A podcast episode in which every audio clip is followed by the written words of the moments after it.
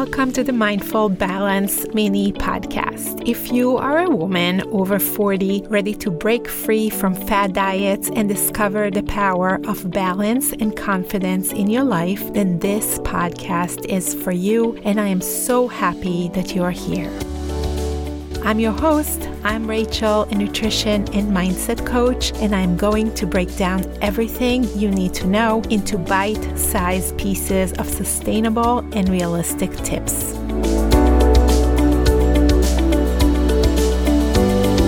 I want to invite you to join me as we explore practical strategies to stop overeating, nourish your body, and use the potential of your amazing brain to achieve your goals. If you haven't already, make sure to hit that subscribe button so you never miss an episode filled with insights on nutrition, mindset, and building healthy habits.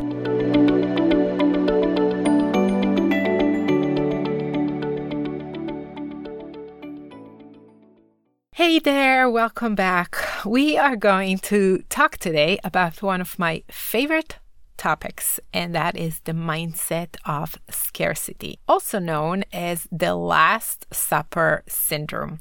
This is a name that I love so much because it really takes it from, oh no, something is very wrong with me, to the realization that this is a very, very common mindset error. I often say that understanding your mindset is like turning on a light in a dark room because once you see it, you can't unsee it. And that's when real transformation begins. So get comfortable and let's get into it. When we talk about the Last Supper syndrome or the scarcity mindset, it may look like this in real life. And I'm going to give you a few examples here. Imagine it's the night before you start a new diet. It's usually Sunday night. So you think to yourself, well, this is my last chance to enjoy all these foods that I really love. So I might as well go all out. What happens is you end up eating way more than you usually would, feeling uncomfortably full and ironically less satisfied. Another way this may show up is you are at a social event and there is a buffet of delicious food. Picture desserts, cute little appetizer, maybe fancy drinks, and somewhere in the back of your mind, a voice says, Who knows when I'll get to eat all these treats again? I better eat up now. So you pile your plate high, even though you had a full meal just hours before. Or even on a smaller scale, you see an ad for your favorite dessert at a local bakery. Limited time only, it says, and suddenly you are buying four pieces instead of one, even though the dessert isn't even something that you usually crave in large quantities. So you must be thinking, yes, I can relate to that, but why does this happen to me all the time? The short answer is that they are emotional triggers that lead to this kind of mindset. The first one is the fear of missing out, also known as FOMO. it is a huge driver here. It's like your mind played tricks on you, painting a picture that this is your last chance or your last shot at happiness or satisfaction, which simply isn't true. Additionally, there are underlying emotional factors like stress or loneliness or even excitement and celebration that can prompt us to fall into the scarcity mindset. Sometimes it's not even about the food, but what that food really represents a sense of comfort, a momentarily escape, or a reward. And I'm almost sure that if you can remember back to your last birthday dinner, you know what I'm talking about. This is my party, and I get to eat as much as I want because tomorrow it's no longer going to be available.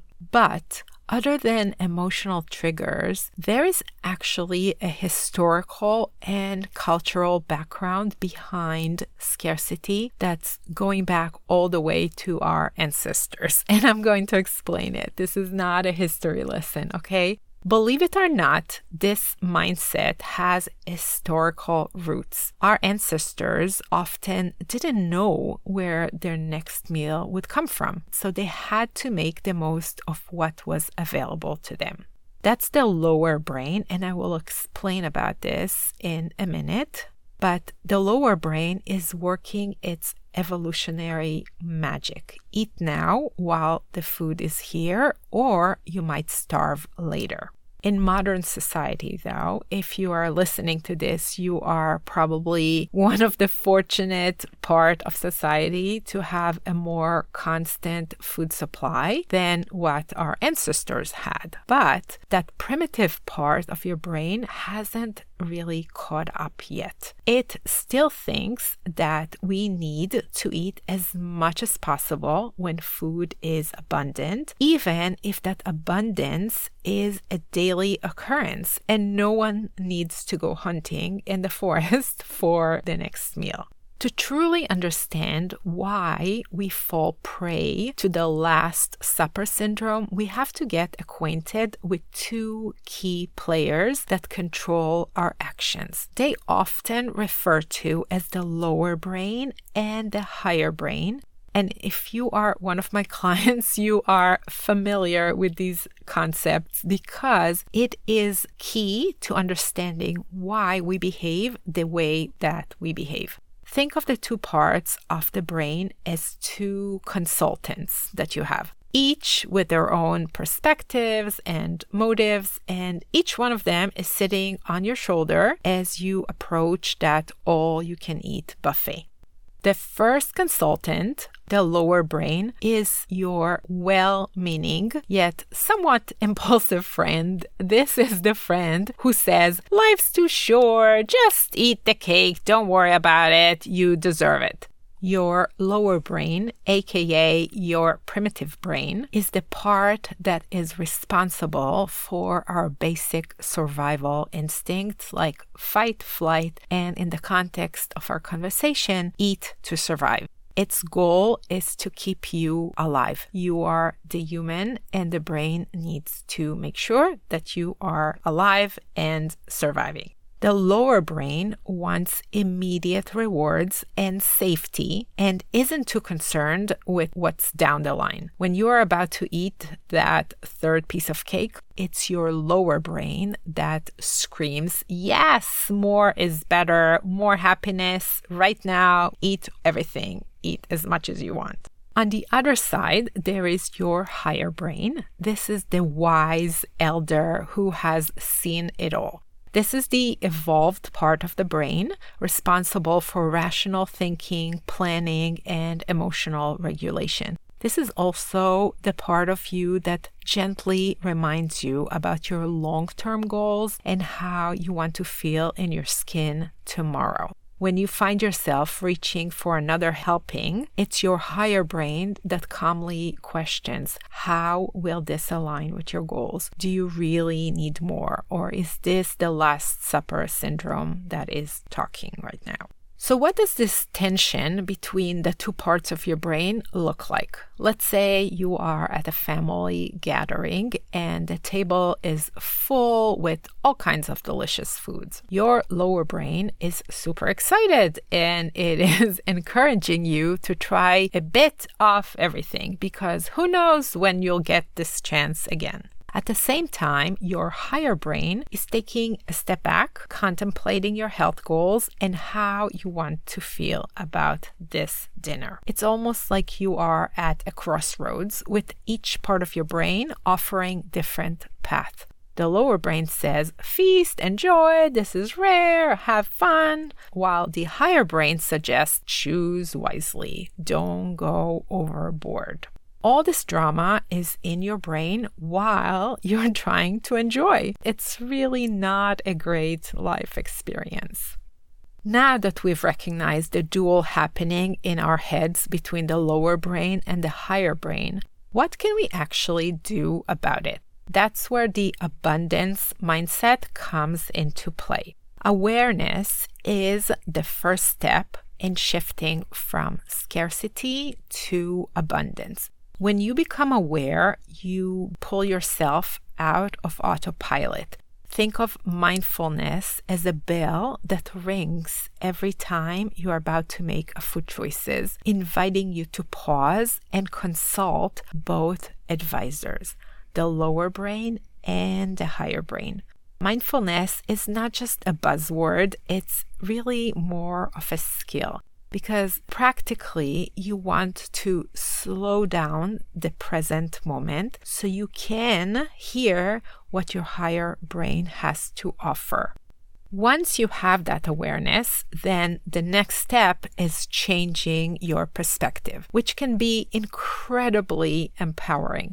Instead of thinking, this is my last chance to eat this delicious cake, try thinking, there is more where that cake came from. I can always come back to this restaurant and have this dessert. I can make this at home. It's really never the last time, even though your brain is trying to convince you, especially the lower brain, that this is a once in a lifetime opportunity. This little shift can ease the tension between the two parts of your brain and help you make a choice that serves you both now and in the future.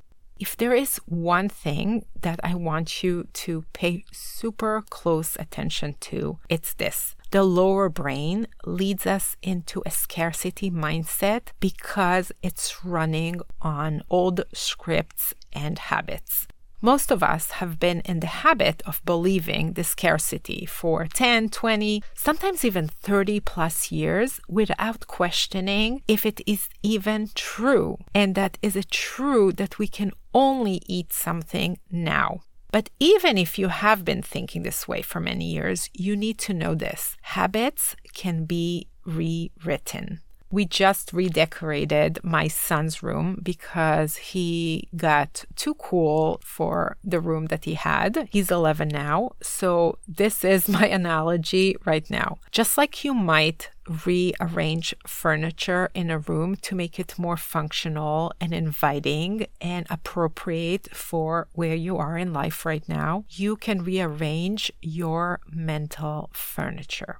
That can be maybe setting a new goal of taking three deep breaths before meals, just so you can center yourself. Or perhaps it's practicing gratitude for the food that you have. You want to create a moment of awareness right before you eat so that there is abundance in your life for the last part of this episode because I not only want you to understand what's happening, but I also want to send you on your way with actions that you can take. Let's talk about a powerful tool to bring peace between the two brain consultants the concept of bridging thoughts, which I mentioned, I know, on this podcast at least once before.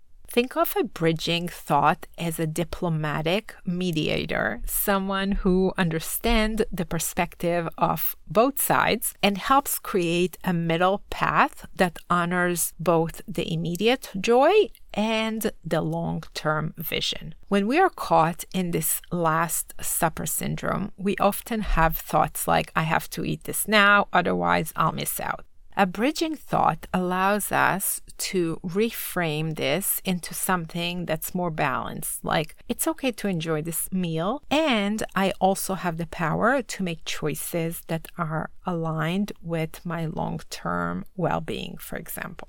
When you learn to craft your own bridging thoughts, you take back control and write a narrative that supports both your immediate desires and long term goals. So, for instance, instead of thinking, I can't resist this food, a bridging thought could be, I can enjoy some of this food now and I can still honor my body's needs. One of the most common struggles that I hear from many clients is holiday gatherings. So I want to offer you one last example before we say goodbye. Imagine yourself surrounded by family recipes that you only get to eat once a year. Instead of thinking, this is my only chance to eat my mom's special, let's say, pecan pie, a bridging thought could be I can enjoy these pies and appreciate it even more when I eat it mindfully. As we wrap up this episode, I just want to summarize that we went into understanding why we sometimes feel compelled to eat as if it's our last supper. We met the two consultants in your brain the impulsive driven lower brain and the rational higher brain and we learned how to mediate between them using the concept of bridging thoughts and if there's one last thing that you still can take away from this discussion, I want you to know that you have the power to rewrite your narrative around food. You're not at the mercy of an ancient brain that is hardwired for a feast or die lifestyle. Times have changed and you have the tools to adapt. Your journey towards a healthier, more balanced relationship with food and your body is yours to direct. The roadmap is in your hands, and I'm here to guide you and support you every step of the way. I want you to take a moment to appreciate yourself for showing up today, for being willing to learn, and for taking steps, however small, towards a more mindful, abundant life. You so much for tuning in. I'm sending you a huge virtual hug, encouraging you to find your own middle path, one that honors both the joy of the present and the aspiration of tomorrow. Lots of love. Bye. Thank you for tuning in to the Mindful Balance podcast today. I hope you enjoyed our conversation and find inspiration to find your unique balance and confidence. Remember that the journey continues on Instagram. You can find me at Rachel Emma Nutrition. That is one word where I share daily nuggets of wisdom to help you reach your goals with ease. If you loved today's episode, don't forget to subscribe to the podcast and leave us a review. Your feedback fuels our mission to empower more women on their mindful balance journey. Until next time, take care and stay mindful. Bye. Thank you for listening to The Mindful Balance. The Mindful Balance is brought to you by Rachel Emma Nutrition. Our editing and mixing engineer is Michael Ploner. Our theme song is Good Feelings by Bo Gleasons. The information in this podcast does not substitute for medical or psychological advice and is intended for educational purposes only. Please consult a qualified health professional regarding health conditions or concerns before starting a new diet or health program. Rachel Emma Nutrition LLC and the accompanying websites and social media platforms are not responsible for adverse reactions, effects, or consequences resulting from the use of any suggestions herein or procedures undertaken hereafter.